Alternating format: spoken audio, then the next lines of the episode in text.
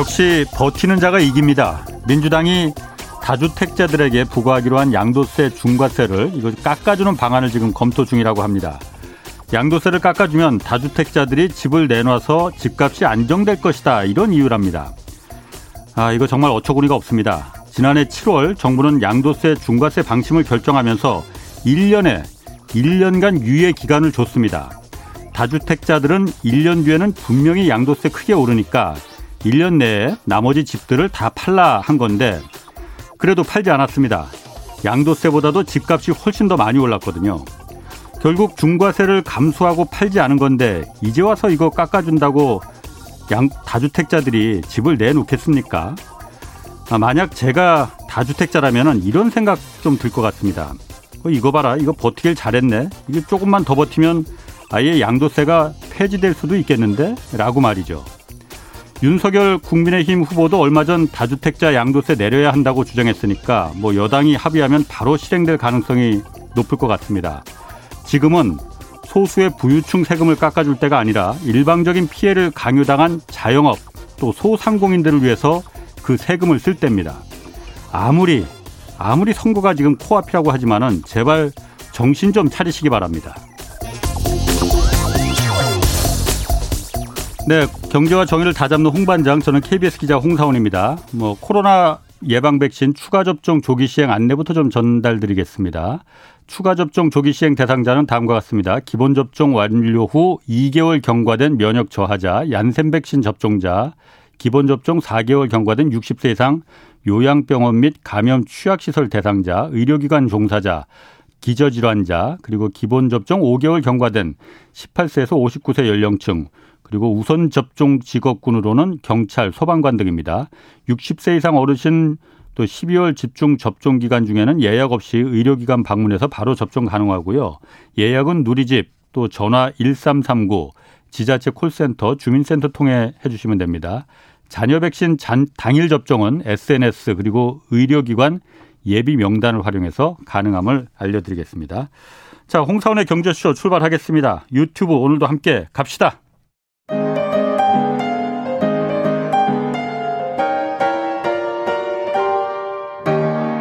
대한민국 최고의 경제 전문가와 함께 합니다. 믿을 만한 정보만 쉽고 정확하게 전해드립니다. 홍사운의 경제쇼. 네, 요즘 정치, 경제, 사회, 문화 뭐 어디 할 거 없이 MZ 세대가 키워드입니다. 지금 우리 사회 굵직한 그 이슈의 중심에 있는 2030, 이 MZ 세대 오늘 그래서 어, 이 세대를 지금 집중 탐구하는 시간 마련했습니다. 실제 MZ 세대 시죠. 명민준 경제 전문 앵커 나오셨습니다. 안녕하세요. 네, 안녕하세요. MZ 세대에서 민준을 담당하고 있는 명민준입니다. 민준이 뭐예요? 네. M, 원래 뭐 캠페인도 있었잖아요. 아. MZ 해가지고 뭐 민지야 부탁해 뭐 이런 아. 캠페인도 있었던 것처럼 저도 그 중에 하나로 민준. 그래서 요거를 한번 끼워 아, 성함이 명민준. 네네. 그래서 MZ 민준 예, 이렇게 해서 한 축입니다. 그리고 또 한 분 나오셨습니다. 유튜브 채널 박종훈의 경제 한방 그 진행자이자 부의 시그널 저자 박종훈 KBS 기자 나오셨습니다. 안녕하세요. 네, 안녕하세요. 네. 뭐 MG 관련해서 뭐 한번 붙이실 거 없어요? 어, 제가 이 원래 한 7년 전에 네. 처음으로 이 세대 문제에 관심이 있어갖고 음. 세대 문제를 경제로 풀겠다 이 어. 책을 쓰겠다 그러니까 처음에 안 믿더라고요. 네. 그게 정치 문제지 왜 경제 문제냐. 어. 그래서 처음에 출판사에서도 반신반의했어요. 그게 책이 될 리가 없다. 음. 근데 제가 7년 전에 쓸 때만 해도 아무도 관심이 없었던 것 같은데 아. 이제는 정말 최고의 화두가 된 것 같으니까 나름 음. 아. 좀 앞서서 이 문제의 아. 화두를 던져봤다고 좀 생각을 하고 있습니다. 자 네. 오늘 기대됩니다. 네. 아, 기대됩니다. 자, 예전에는 MZ 세대는 저도 요즘 그러니까 미디어에서 이 말을 많이 쓰는 거 많이 들었어요. 네. 그런데 예전은 뭐 X 세대, Y 세대 말 그런 말이 많이 있었잖아요. 그렇습니다. 일단 MZ 세대라는 게 뭐 말하는지 저도 대충은 알 것 같은데 뭐 이제 젊은 세대 이렇게 말하는 거 아니야 그럴 것 같은데 일단 뭘 말하는 건지 그리고 특징이 뭔지 한번 좀 박 기자 먼저 좀 얘기해 주시죠. 네, 이 mz 세대 이젠 정말 많은 분들이 한 번씩은 다 들어보셨을 텐데 밀레니얼 음. 세대와 그다음에 G 세대를 합친 거잖아요. 음. 근데 이게 1980년대부터 2000년대 초반까지 태어난 세대를 가리키기 때문에 예. 결국은 2030 세대를 뜻하는 말인데 요즘에는 또 이 MZ 세대라는 말이 훨씬 더 많이 쓰이는 것 같습니다. 그리고 어떻게 보면 밀레니얼 세대나 Z 세대가 들으면 이 MZ라고 부르는 걸 좀 싫어할 음. 수도 있어요. 음. 왜냐하면 G 세대 입장에서는 또 밀레니얼 세대가 꼰대처럼 예. 보일 수도 있는 부분이 있기 때문에 아, 아. 이게 왜 우리가 네. 거기에 같이 묻어가냐 음. 좀 사실 굉장히 다른 측면이 굉장히 많아요. 근데 아. 이제 이 기성세대가 보기에는 사실 MZ 세대를 거의 구별할 수 없기 때문에 어, 이런 문제가 네. 생겼고 네. 같이 부른다 이렇게 보시면 네. 되고요. 뭐, 뭐 어쨌든 이제 우리 세대가 볼 때는 네. 이 MZ 세대가 사실은 이제 기성 세대가 굉장히 다른 게 워낙 이제 저 같은 경우도 네. 홍사훈 이 앵커가 야 회식 가자 그러면 진짜 저는 군말 없이 따라갔지 않습니까? 그러니까 어. 제가 언제 어. 아이 싫습니다 이런 적이 그럼, 없잖아요. 어. 근데 이제 회식 같은 거 어. 분명히 그러면 뭐 안 간다 그러면 많이 컸다 너. 어. 뭐. 그렇죠. 그래서 이게 완전히 달라진 점이라고 보여지고요. 네. 또 더군다나 저는 가장 좀 특이한 게 뭐 독서 모임 같은 걸 음. 우리 같은 경우는 나간다 그러면 인맥 쌓는 거냐 이런 어. 생각을 했을 텐데. 네. 독서 모임 같은 걸 했을 때 어, 어디서 근무하고 뭘 하고 인맥을 쌓고 이런 이 경험이 중요한 게 아니라 네. 그날 하루에 사람들과의 어. 만남 그 자체에 음. 거기에서 만족감을 느끼는 세대거든요. 네. 그러니까 굉장히 어떻게 보면 모든 측면에서 직장 문화든 네. 소비와 투자 문화든 이런 것들이 굉장히 다른데 하나만 제가 짚고 가고 싶은데요. 소비에 네. 대해서는 네. M 세대, 밀레니얼 세대에 대해서 하나 오해가 있어요. 음. 이 뭐냐 하면 뭔가 명품 같은 거에 막 돈을 팡팡 쓰고 지갑은 얇은데 뭔가 한정판 이 어. 굿즈 어. 같은 거 막 사니까 예. 돈을 흥청망청 쓰는 거 아니냐. 네. 그래서 예. 제가 사실은 데이터를 조사해 보니까 제가 2030 세대였던 2000년에 예. 그때 소비 성향이 제 세대는 76%였는데 이게 2014년 기준으로 조사를 해봤더니 70%인 거예요. 그러니까 소비 성향이 음. 6%나 떨어졌습니다. 음. 자, 그러면 왜 이런 불일치가 일어났느냐? 사실은 밀레니얼 세대 같은 경우는 예전 세대만큼 월급이 막 높아지거나 이런 직장을 갖기도 좀 어렵고요.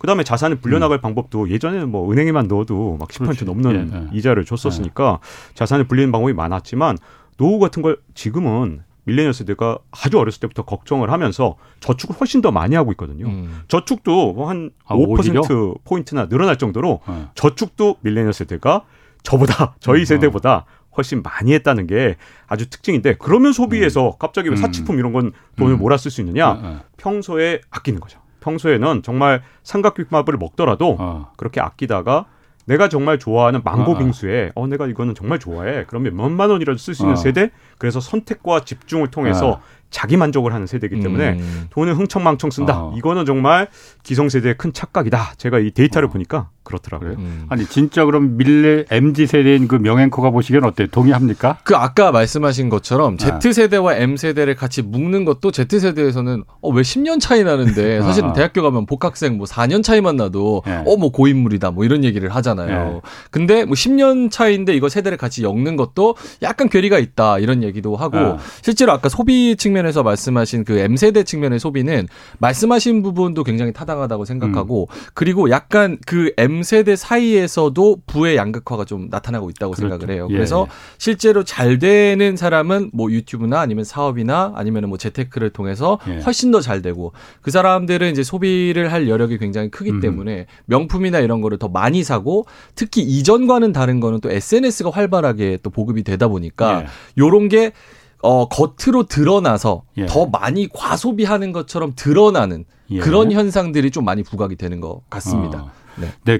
제가 개인적으로 하나 좀그 뭐 저도 그렇게 나이가 많은 세대는 아니지만은 예. 왜 우리 젊은 세대들이 그러니까 mz 세대가 더 명품에 더 이렇게 뭐 집착하고 이런다는 그 뭐 얘기가 있잖아요. 그렇습니다. 왜 그런 거예요?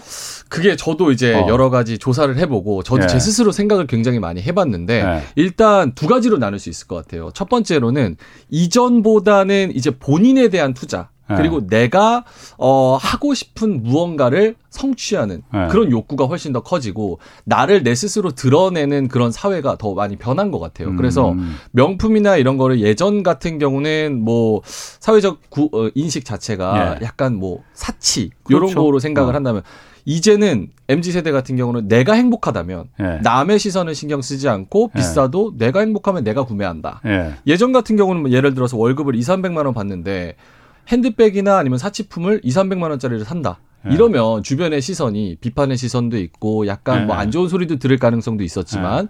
지금 같은 경우는 본인을 드러내는 예. 그런 성향이 되게 강하다. 예. 그러니까 그 M 세대를 그 myself 세대라는 또 얘기도 있잖아요. 그런 것처럼 본인에 대한 그런 드러내는 것도 강하다. 그리고 두 번째로는 요게 미디어의 영향을 좀 한몫하지 않나라는 생각이 들어요. 그래서 MZ 세대에서 가장 hot하게 도는 키워드가 바로 힙합. 근데 힙합이 대부분의 그런 정서 자체가 예. flex, 뭐 swag, 어. 내뭐내 명품 예. 시계를 예. 봐봐, 요막 이러면서 그러잖아요. 예. 그런 것들 자체가 예. mz 세대는 굉장히 쿨한 걸 좋아하잖아요. 쿨하고 재밌고 흥미롭고 어. 즐겁고 이런 걸 좋아하잖아요. 라떼 세대도 그런 거 좋아하는데 그래요.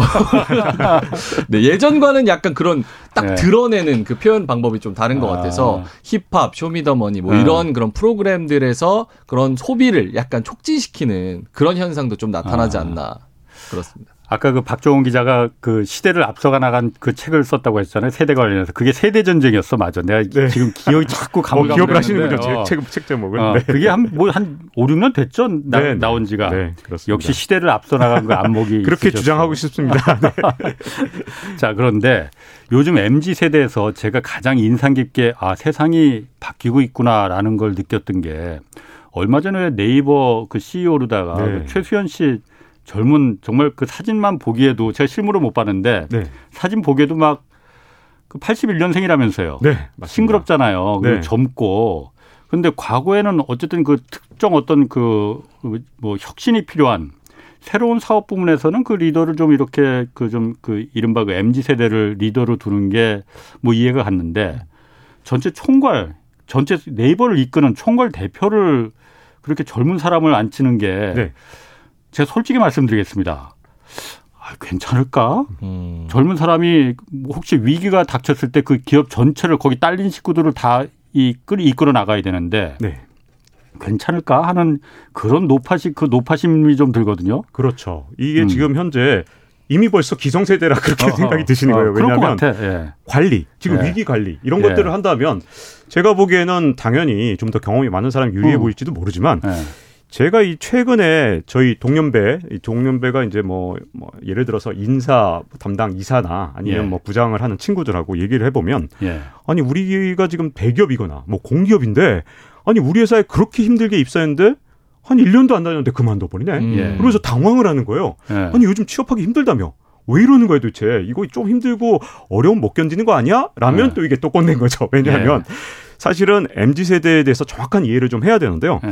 이 첫 번째는 산업이 지금 엄청나게 빠르게 변하잖아요. 예. 그러니까 저희 같은 경우는 제가 입사했을 때 아니 내가 KBS랑 같이 운명을 같이 하는 거지 내가 이게 정년 퇴직하는 거야. 음. 진짜 그런 각오로 입사를 했고요. 예. 저 면접 때도 그렇게 말한 것 같아요. 네. 그렇게 굉장히 제 세대에는. 당연스러웠는데 이 KBS가 지금 현재 여러 가지 뉴미디어의 도전을 받으면서 굉장히 어려움에 처해 있잖아요. 예. 저만 해도 그래도 기성세대라 아, 어떻게든 이 회사를 어떻게 어떻게 하고 이런 식의 어떤 계획을 세운다면 MZ 세대는 일단 기본적으로 산업의 이 굉장히 빠른 순환이나 이런 것들을 계속 보다 보니까 네. 내가 이 회사랑 운명을 같이 할 거냐 말 거냐에 따지기 전에 네. 도대체 이 산업은 내가 한 10년 음. 뒤에도 이 직장을 다닐 만큼 이 산업이 살아남아 있을까? 예. 라는 의심이 드는 거죠. 그렇기 음. 때문에 내가 이 산업에 충성을 해서 과연 얻을 수 있는 게 뭐냐 계산할 수밖에 없고요. 또 하나는 이제 X세대가 사실은 굉장히 충성을 많이 했었는데 예. 외환위기 이후에 예. 우리가 이제 고용 형태나 이런 게 굉장히 많이 바뀌었잖아요. 예. 일본하고 우리나라하고 둘 다 비슷한 위기를 겪었지만 예.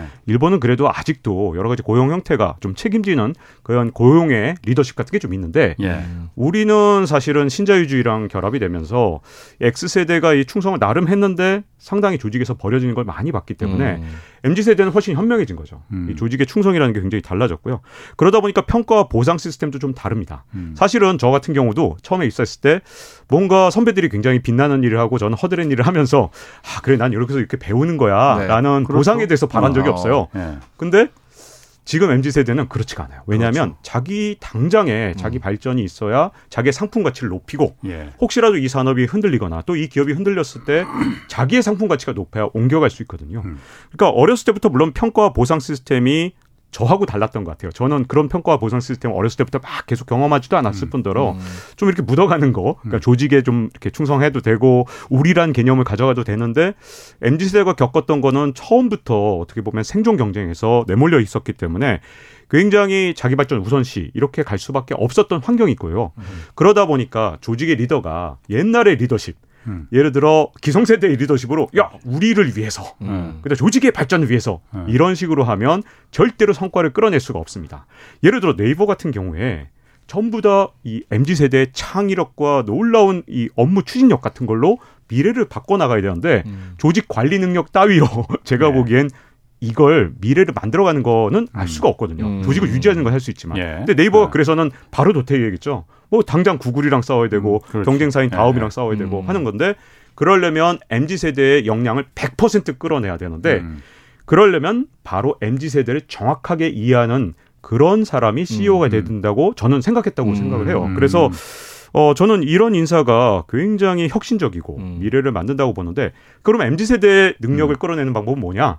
보니까 이거예요. 자기 자신의 성장과 발전 그리고 조직의 발전을 음. 일치시켜야 되죠.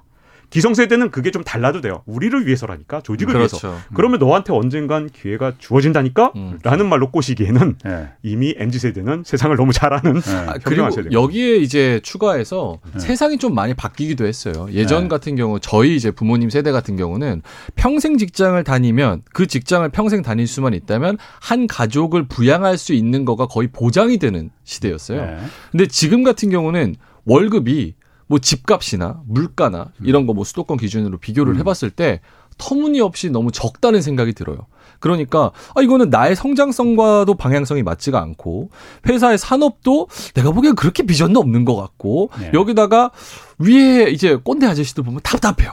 예. 그러면은 아 굳이 월급 받고 이런 것보다 나와서 내가 사업을 하거나 유튜브를 하거나 아니면 뭐 스마트 스토어에서 뭘 음. 팔면 팔아도 이저 이거보단 낫겠다라는 예. 합리적인 선택이 되는 거죠. 예. 그런 부분도 있는 것 같습니다. 음. 네. 그 명예코가 보시기에 그러면 어쨌든 그 mz 세대를 많이 직접 경험을 하실 거 아니에요. 그렇습니다.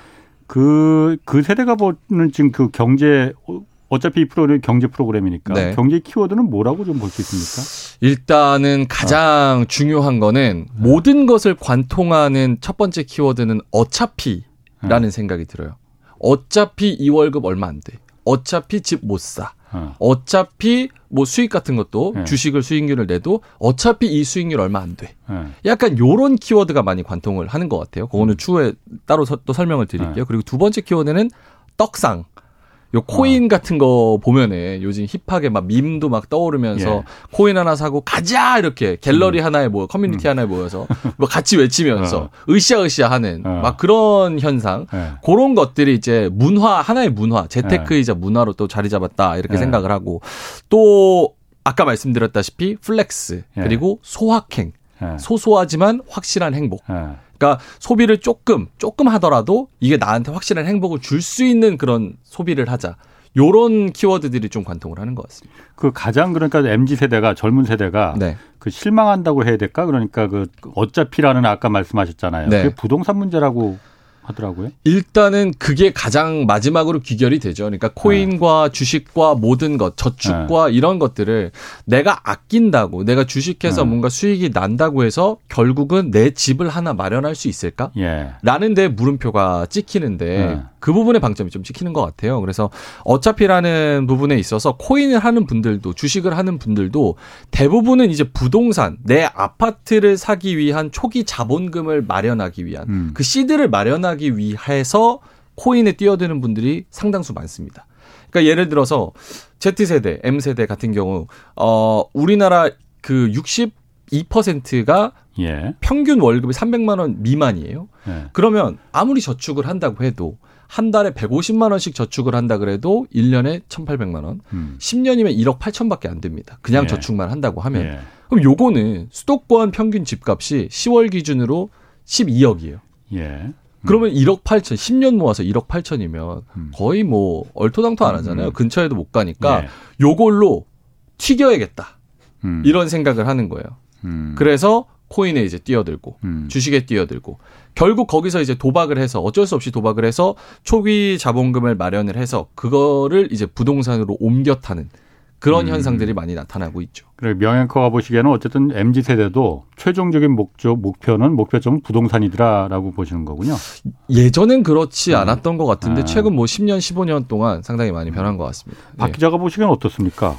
좀 이게 좀 안타까운 게요. 예. 사실은 물론 이제 기성세대 입장에서도 아니 우리 때도 집 사기 어려웠어라고 말을 하겠지만 음. 그래도 지금의 mz 세대가 볼 때 정말 음. 기성세대 특히 x 세대까지 베이비붐 네. 세대랑 x 세대를 볼 때 우리보단 그래도 너희가 집 사기 쉬웠다 이렇게 음. 말할 수밖에 없는 게 뭐 실제로 그렇죠. 네. 네. 왜 그러냐면 일단 응답하라 1988. 여기에 네. 진짜 많은 사람한테 화제가 됐던 명장면이 하나 있죠. 네. 세상에 은행 갔더니 금리가 15%로 낮아졌대. 연리 15%인데 누가 예금을 해? 천국이야, 천국. 네. 네. 야, 그럼 그, 또 답이 나와요. 야, 그거 진짜 네. 미쳤지 말이야. 연리 15%라니. 왜 그러냐? 어. 이게 그 직전까지만 해도 24%까지 금리를 줬었고요. 음. 은행에 어. 이자가 24%면 워렌 버핏의 이 49년 연평균 수익률이 어. 21%예요.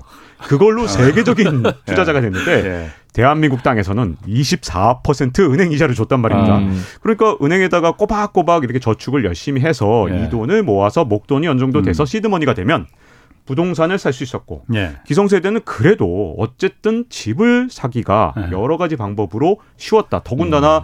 임금이 해마다 뭐 기성세대는 그렇죠. 심지어 3에서 어떤 때는 10%까지 높아졌던 예. 해가 있기 때문에 예. 평균이란 말입니다. 이게 음. 그러니까 좀 무리하게 빚을 져도 어, 뭐 내년 되면 임금이 최소한 4, 5%더 오른단 말이야. 네. 이렇게 생각을 하니 음. 좀 무리한 빚을 질 수도 있었단 저, 말이죠. 저축만 해도 뭐 돈이 불어나니까. 그렇죠. 네. 그러다 보니까 사실은 이제 이런 현상이 일어났는데 2013년부터 2017년까지 네. 집을 산 사람을 보면 60대 이상은 집이 27%가 늘어났어요. 그리고 이 4년 동안 40세에서 59세가 8%가 음. 늘어났습니다. 음. 이때만 해도 39세 이하가 소유한 집은 12%가 4년 동안 줄어들었어요. 음. 그러니까 17년까지는 사실 39세 이하는 집을 안 사다가 음. 이 39세 이하가 집을 사기 시작한 게 2018년이거든요. 예. 근데 문제는 안타깝게도 이게 항상 반복된다는 거예요. 2007년, 2008년에도 똑같은 현상이 있었는데 사실 그때 X세대가 집을 네. 처음 사기 시작한 게 2006년부터 사회에 나와서 급한 마음에 그때도 똑같았어요. 패닉 음. 바잉 이게 있었고 음. 한 2006년부터 2008년까지 이제 집을 살 수 있는 능력이 되는 마지막 X 세대까지 집을 다 사니까 음. 그러고 난 다음에 일어났던 일이 버블 세븐이 무너지면서 푸어 세븐이다 이런 음, 말이 있었고 그 있었어요. 네, 2012년까지 제가 경제부 기자로 있으면서 하우스푸어 인터뷰를 굉장히 많이 했거든요. 예.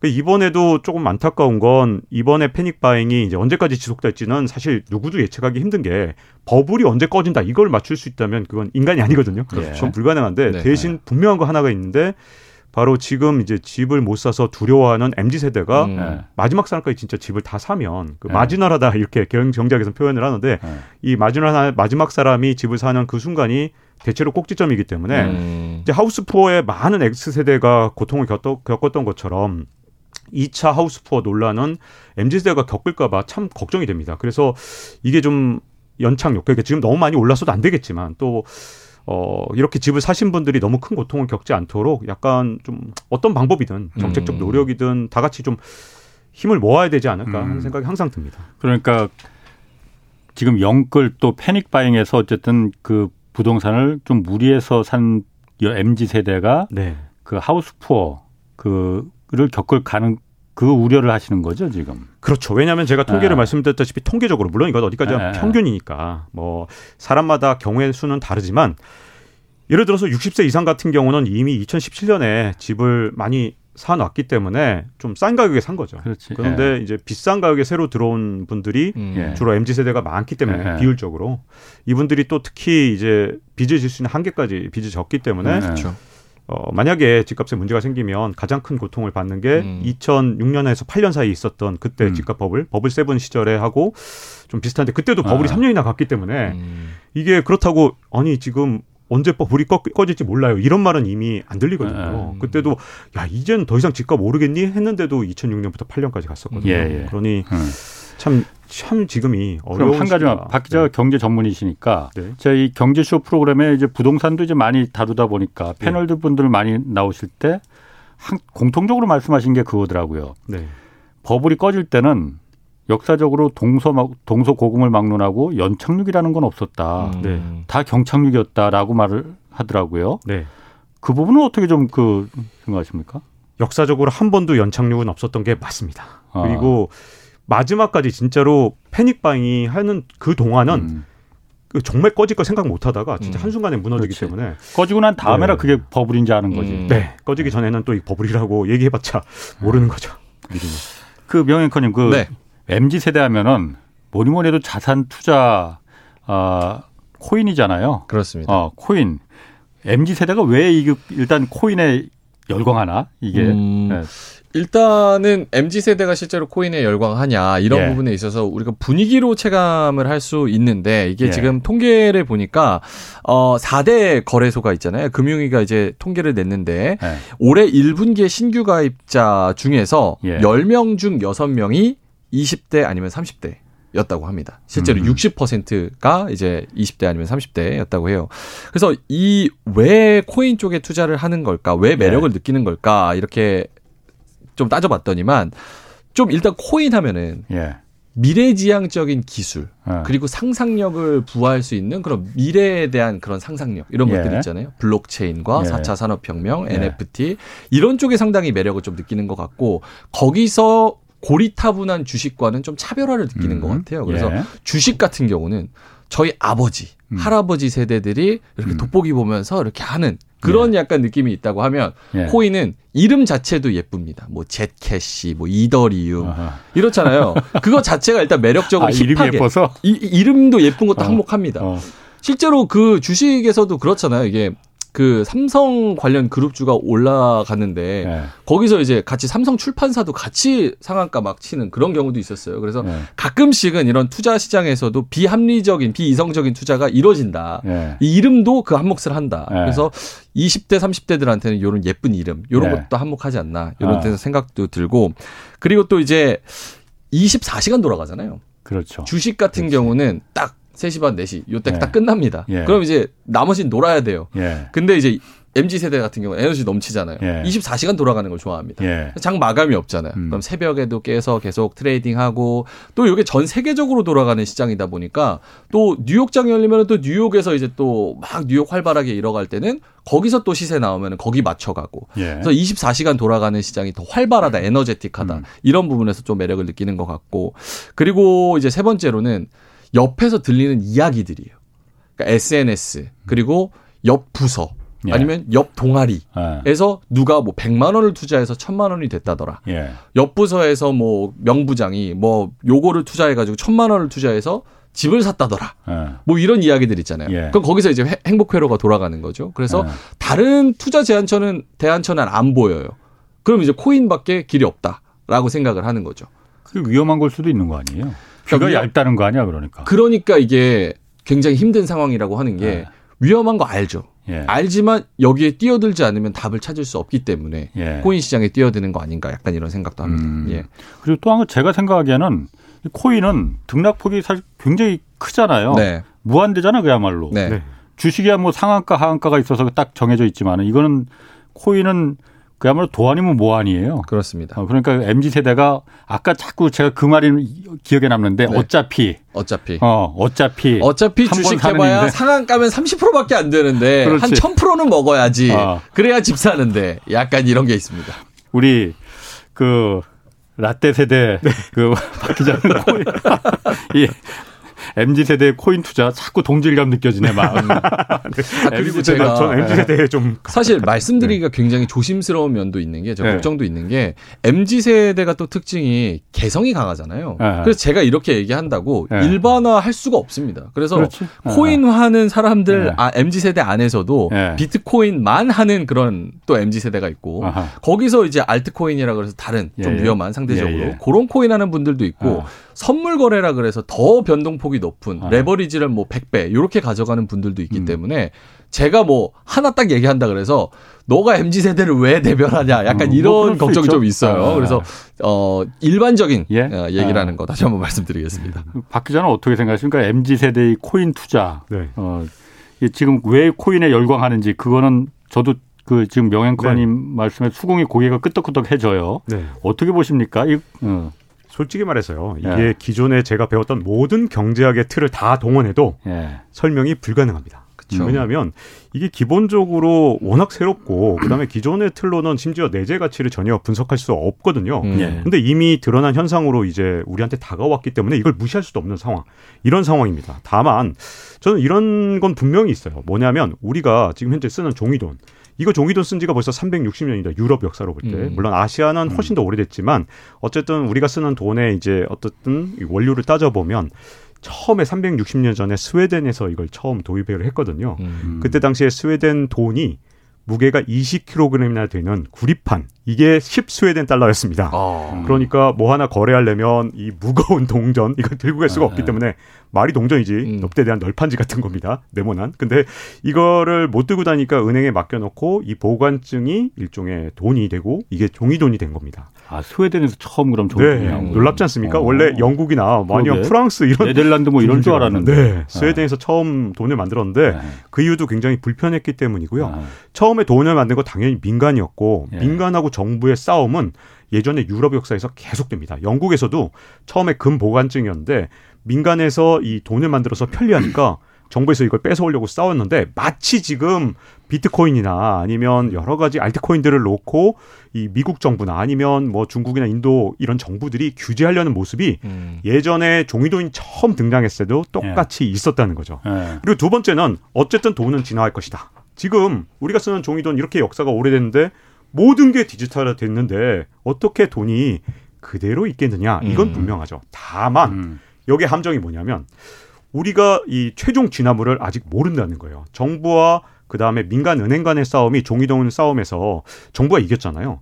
이번에도 정부가 싸워서 이기려고 CBDC 중앙은행이 발행한 디지털 화폐도 예. 발행하려고 하고 그 다음에 페이스북도 계속해서 지금 아 이제 메타로 바뀌었지만 네. 네. 이 페이스북도 DM이라는 디지털 예. 머니를 계속해서 발행을 하려고 합니다. 그래서 네. 물론 이제 미국 정부에서 굉장히 상원의원들이 막 야 그거 너 발행하지 마 그러면서 서한도 보내고 했지만 네. 어쨌든 지금 현재 경쟁이 뭐냐하면 탈중앙화된 디지털 화폐도 있고요. 그 다음에 중앙은행도 도전을 하고 있고 여기에다가 미국 기업들이 또 일본도 도전을 하고 있기 때문에 네. 누가 최종 승자가 될지 미리 말하는 음. 건 굉장히 어렵거든요. 음. 특히 드러켄 밀러라고 세계적인 투자자인데 이분이 뭐라 그랬냐면 나는 기존의 이 코인 이것들이 음. 이제 앞으로 미래를 대체해 나갈 어, 중요한 자산 중에 하나가 될 것은 분명한데 근데 예. 최종 승자가 될지 안 될지는 구글과 야후를 잘 생각해봐라. 처음에 야후가 그렇지. 세상을 다 지배할 때 예. 그게 끝까지 갈 줄 알았는데 웬걸 구글이 지배한 것처럼 만약에 지금 디지털 화폐 기술들은 옛날에 발견, 발명이 됐기 때문에 사실 굉장히 좀 여러 가지로 좀 기술력이 좀 떨어지는 게 많아요. 뭐 음. 예를 들어서 비트코인 1초에 10번, 뭐 이더리움 1초에 15번밖에 거래가 안 돼서 음. 거래가 막 정체돼 있단 말입니다. 예. 근데 훨씬 더 뛰어난 기술을 가진 새로운 디지털 화폐가 음. 등장한다면 어떻게 되겠느냐? 음. 그래서 지금의 디지털 화폐의 가장 큰 뭐, 또는 코인의 가장 큰 경쟁자는 MIT 공대생이다. 음. 가장 큰 위협이다. 이런 말을 네. 했는데 그나마 좀 브랜드 가치가 있는 아. 비트코인하고 이더리움이 조금 다를지 모르겠으나 예. 알트코인들은 새로운 MIT 공대생의 음. 도전에 음. 언제든 함락될 수 있으니 음. 얼마나 위험한지 좀 생각을 좀 해볼 필요가 있다. 이런 얘기를 했기 때문에 드러켄 밀러의 말을 조금만 참고할 필요가 있지 않나 싶습니다. 음. 제두 분한테 그 마침 잘 됐어. 이거 한번 좀 물어볼게요. 네네. 그 디지털 아 이제 코인에 대한 과세 논란이 있었잖아요. 네. 그래서 정부에서 이건 일단 잠깐 유예한다고 지금 한 발 물러섰어요. 일단 영앵커님은 네. 코인에 대한 과세 해야 됩니까 안 해야 됩니까? 굉장히 어려운 질문을 어, 저한테 어. 먼저 네. 해주시는데 일단은 그냥 네. mz 세대 그냥 생각을 얘기를 하면 예. 사실 어뭐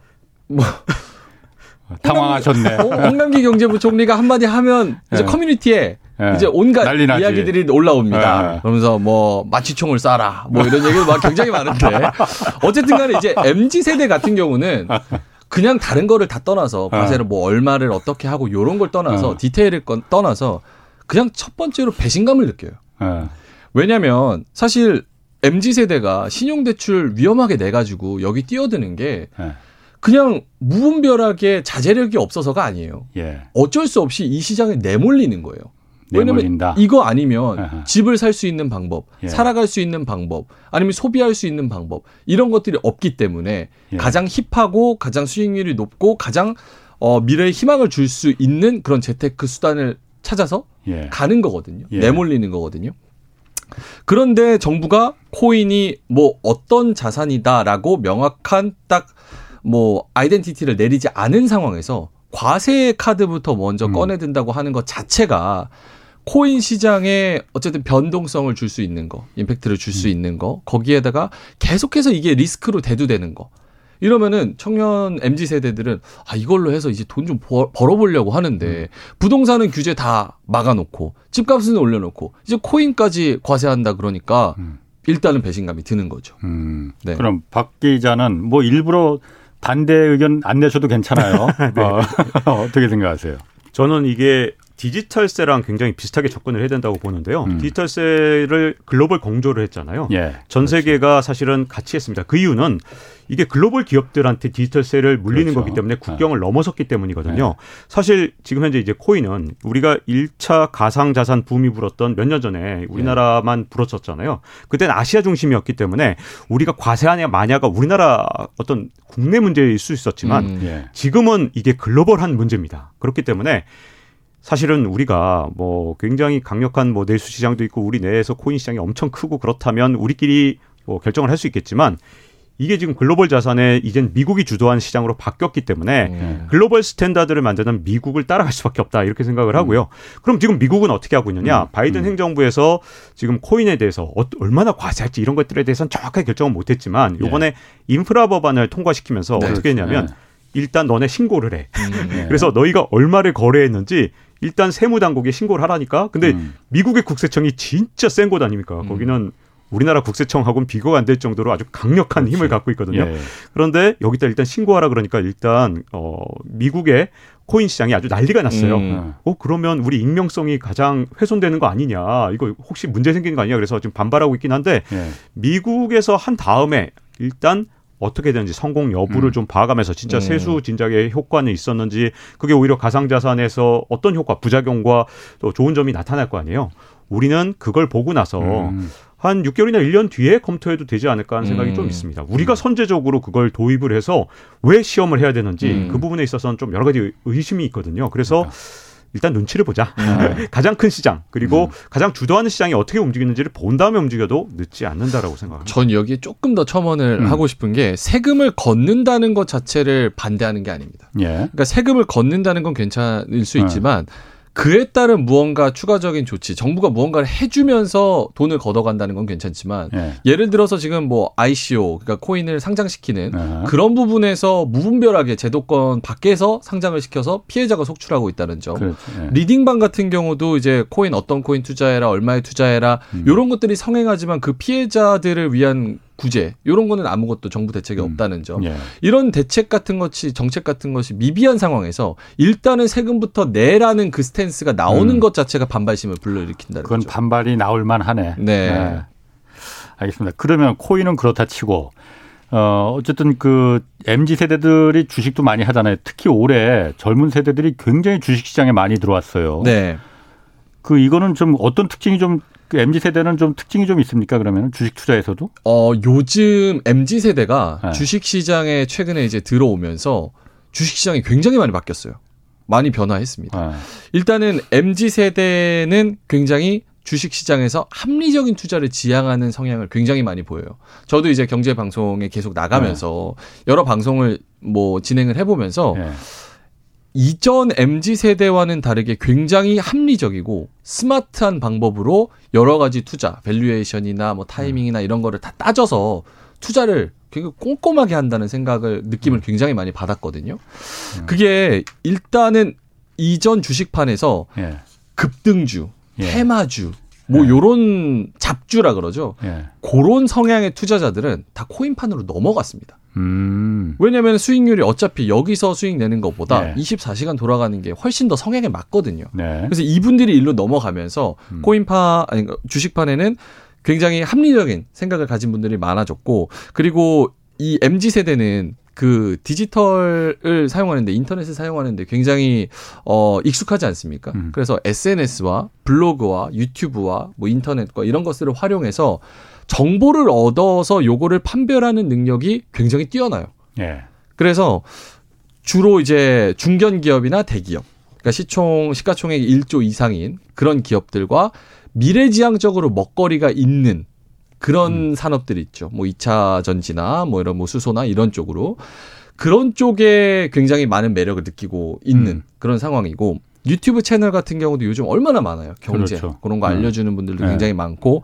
실제로 valuation을 어떻게 따지는지 네. 그리고 어디에 투자해야 되는지 그리고 어떻게 해야 건강한 투자인지 요거를 알려주는 정보들이 굉장히 많기 때문에 네. 시간과 의지만 있으면 음. 열정만 있으면은 요런 거를 합리적으로 따져봐서 주식시장에 굉장히 합리적으로 음. 장기 투자해서 딱 치고 빠지는 타이밍까지 공부하는 그런 공부하는 mz 세대 주식 투자자들이 많이 늘고 있다 이런 생각이 음. 들더라고요. 그러니까 박 기자, 우리 그 젊었을 때만 해도 뭐 그렇게 뭐 나, 나이가 많이 든 것도 아니지만은 어, 왜 이렇게 더듬지? 항상 하시는 말씀 계속 굉장히 심하게 더듬으시네요. 네. 예, 예전에는 주식한다고 하면은 네. 야, 저거 뭐 좀뭐 뭐 무슨 투기꾼 뭐 이런 식으로 그런 시선이 어느 정도 있었단 말이에요. 집안 네. 말아먹는다 이런 어, 그렇죠. 말씀도 많이 하시고. 그런데 요즘은 사실 저도 그 저도 한때 그런 생각이 있었는데 사실 젊은 세대가 어 이런 다른 부동산이나 이런 거보다 주식 시장에 투자를 하는 거는 저는 굉장히 바람직한 거 아닌가라는 생각이 들거든요. 박 기자 생각은 어떻습니까?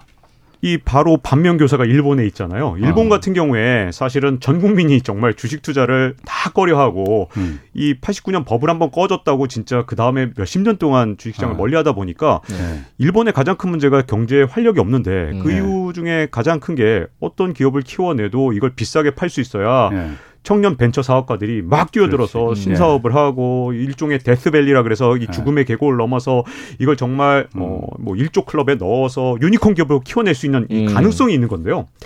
근데 문제점은 이제 제가 오히려 걱정하는 건 이 2021년 올 한 해 동안 굉장히 증시가 출렁거리면서 이제 많은 사람들이 새로 증시에 뛰어들었다가 벌써 이렇게 많이 충격받은 분들이 많더라고요. 음. 그, 그 점에서 굉장히 안타까운 점이 있는데 사실은 주식시장의 기반이 탄탄하면 미국식 자본주의 체제로 갈 가능성이 굉장히 크고 네. 그게 지금까지 가장 성공한 자본주의 모델일 뿐만 아니라 정말 미래를 볼 때 그런 시장의 어떤 활력 같은 게 그 나라의 어, 혁신과 그리고 음. 가능성을 만들어서 또 그게 일자리를 창출하고 이렇게 선순환을 만들어 가거든요. 음. 지금의 주식시장에 대한 관심은 사실은 굉장히 어떻게 보면 음. 바람직하죠. 근데 그러니까. 문제점은 네.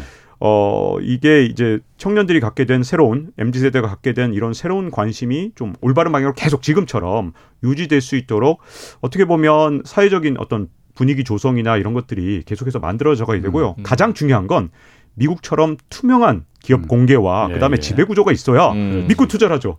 그 우리가 저평가되어 있는 가장 큰 이유가 네. 지배 구조가 투명하지 않고 음. 배당도 투명하지 않고 그리고 대주주 네. 위주의 정책이야. 그렇죠. 아. 기업 분할할 때마다 대주주가 훨씬 그러니까. 유리해지고 그때마다 일반적인 정말 기울어준 동 정도 아니고 완전히 이건 음. 말도 안 그걸 왜 안 고치나 몰라 그런데. 네. 올해도 그런 일이 많았잖아요. 음, 그러니까, 그러니까 이렇게 되면 이제 밀레니얼 세대, MZ 세대가 예. 아니 한국 시장 이거 안 되겠다. 예. 투명한 미국 시장으로 가자. 이렇게 돼 버리면 안 되거든요. 예. 그러니까 그걸 제도적으로 만들 건 기성 세대의 책임이고 음. 지금 이거 정책을 결정하시는 분들이 지금 책임지고 만들어 가셔야 되는 음. 문제입니다. 저는 이제 걱정이 되는 게 예. MZ 세대가 이제 코로나 시대를 지나면서 거기서 이제 코로나 코스피가 1600 정도 갔을 때부터 이제 많이 들어와 가지고 지금까지 이제 MZ 세대가 음. 주식 시장에 많이 들어왔는데 저는 걱정이 되는 게 이분들이 경험이 없는 사실 지금 주식 시장의 초보분들이잖아요. 네. 몇년 안된 아, 분들이잖아요. 네. 근데 아시겠지만 주식이 한 번에 우상향하지 않습니다. 올라갔다가 또 크게 떨어졌다가 네. 고개 또 크게 올라갔다가 쭉 우상향하는 예. 좌우 위아래로 왔다 갔다 하면서 우상향하는 거거든요.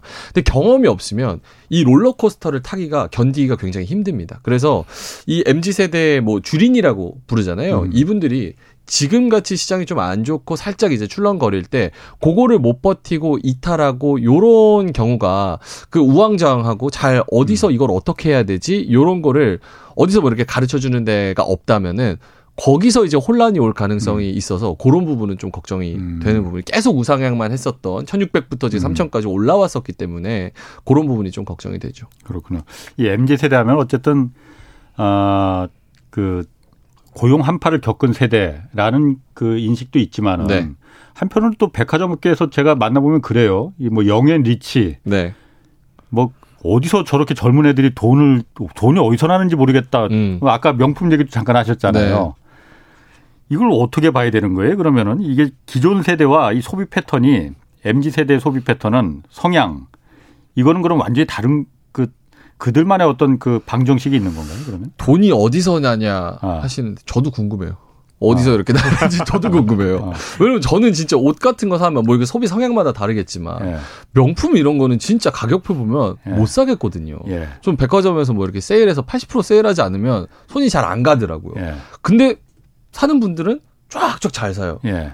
그래서 이런 분들이 대부분 보면 아까 말씀드렸지만 저희가 오프닝에서 소확행이라 그래서 아. 소소하지만 확실한 행복. 예. 어차피 집 못 사고 아. 어차피 주식은 어려워. 어차피 코인은 사기꾼들이 너무 많아. 이런 분들은 그냥 저축을 꾸준히 해가지고 아. 요걸로 집도 못 사고 재테크도 안 하고 이러니까 예. 나를 위한 소비를 그냥 하는 거예요. 예. 그래서 뭐 여성분들 같은 경우는 뭐 사치품을 좋아한다고 하면 핸드백이나 구두 예. 요런 거 뭐 드라마나 아니면 미디어에서 나오는 요런 아. 것들 나를 잠깐이라도 뭔가 빛나고 행복하게 해줄 수 음. 있는 나의 행복을 위한 그런 사치품 예. 이런 것들을 사는 경우가 굉장히 많은 것 같고 예. 그리고 아까 말씀드렸다시피 굉장히 힙하고 어뭐 음. 뭐 이렇게 바이럴하게 돌아다니는 그런 것들 위주로 이제 명품을 사고 또 음. 소비를 많이 하고 그런 것 같습니다. 자 그러면 어쨌든 이게 뭐 이제 시간이 거의 뭐 됐습니다. 그래서 mz 세대가 그러면 우리 사회, 우리 경제에 앞으로 미치는 그 어떤 그 영향, 파급력 좀 어떤 게 있을까요, 박 기자? 네. 제가 보기에는 이 mz 세대를 놓고 지금 세계 각국이 경쟁에 들어갔다 해도 과언이 아니거든요. 왜냐하면 앞으로 소비의 네. 60% 이상을 그렇죠. 어. mz 세대가 그렇지. 담당하게 되는 건 분명하거든요. 예. 예. 여기다가 창의적인 노동력을 제공하는 것도 역시 음. mz 세대이기 때문에. 예. 이 MZ 세대의 중요성은 날이 갈수록 굉장히 커지고 있습니다. 특히 예. 지금 이제 세계적으로 가장 중요한 자원이 1차 산업혁명 때는 석탄이었어요. 예. 2차 산업혁명을 우리가 전기혁명이라고 불러서 음. 그때 되는 석유라든가 전기 자체가 굉장히 중요했는데 예. 지금 3차, 4차 산업혁명은 전부 다 사람의 창의력을 기반으로 하잖아요. 예. 그렇기 때문에 지금 이 일종의 국경 예. 없는 예. 전쟁이 어디서 벌어졌느냐. 예. 가장 뛰어난 청년 세대를 자국에, 자국의 청년들 일단 보호하고 자기 아. 자국이 유지할 수 있도록. 예. 그리고 다른 뛰어난 청년까지 이렇게 어, 빼오는 그런 아. 전략을 쓰고 있는데 제가 실제로 핀란드 취재나 이런 걸 좀 시간이 없지만 아. 핀란드에서 그런 전략들을 많이 봤었는데 음. 음. 그런 어떤 국가 전체적인 전략 같은 걸 만들어가면서 음. mz 세대를 일종의 전략적, 어, 기회적 그런 좀 측면으로 좀 접근해가지 않는다면 아마도 4차 산업혁명 시대에 MZ세대가 없는 음. 나라는 도태되지 않을까. 음. 그런 약간 좀 생각, 좀 덜박함을 갖고 좀 도전을 해야 되지 않을까 싶습니다. 음. 실제 비즈니스적인 예. 파급력 같은 경우는 예. 말씀하셨다시피 MZ세대와 그런 뭐 기존 뭐 60년대, 뭐 50년대 요 태생의 분들이랑 비교를 한다면 소비 성향 같은 경우는 이분이 적을 수 있어도 이분들이 가장 마케팅적으로 중요한 거는 바이럴함입니다. 이분들은 자기가 경험하고 소비하고 한 것들을 예. 인터넷에 다 세세하게 올려요. 아, 그러면서 그렇지. 그게 힙하게 막 돌아다닙니다. 예. 그럼 그게 기업의 마케팅이 되는 거예요. 기업을 죽일 수도 있어요, 또. 그게. 죽일 수도 있고 어. 살릴 수도 있고 다 예. MZ 세대 이 손에 달린 거거든요. 예. 그래서 MZ 세대가 기업 같은 경우는 굉장히 공을 많이 들이고 있는 예. 그런 상황이고 국가적으로 봤을 때도 정부가 mz 세대의 그런 성향을 조금 예. 더 이해하고 그에 예. 맞는 정책 그리고 양극화 이런 걸 좀 줄여주는 네. 좀 피부에 와닿는 정책을 내줬으면 어떨까라는 네. 생각을 좀 많이 합니다. 그렇군요. 네. 자, 박 기자, 요거 mz 세대 말고 네, 그 잠깐 지금 궁금한 게 있어요. 오미크론 지금 네. 난리잖아요. 네.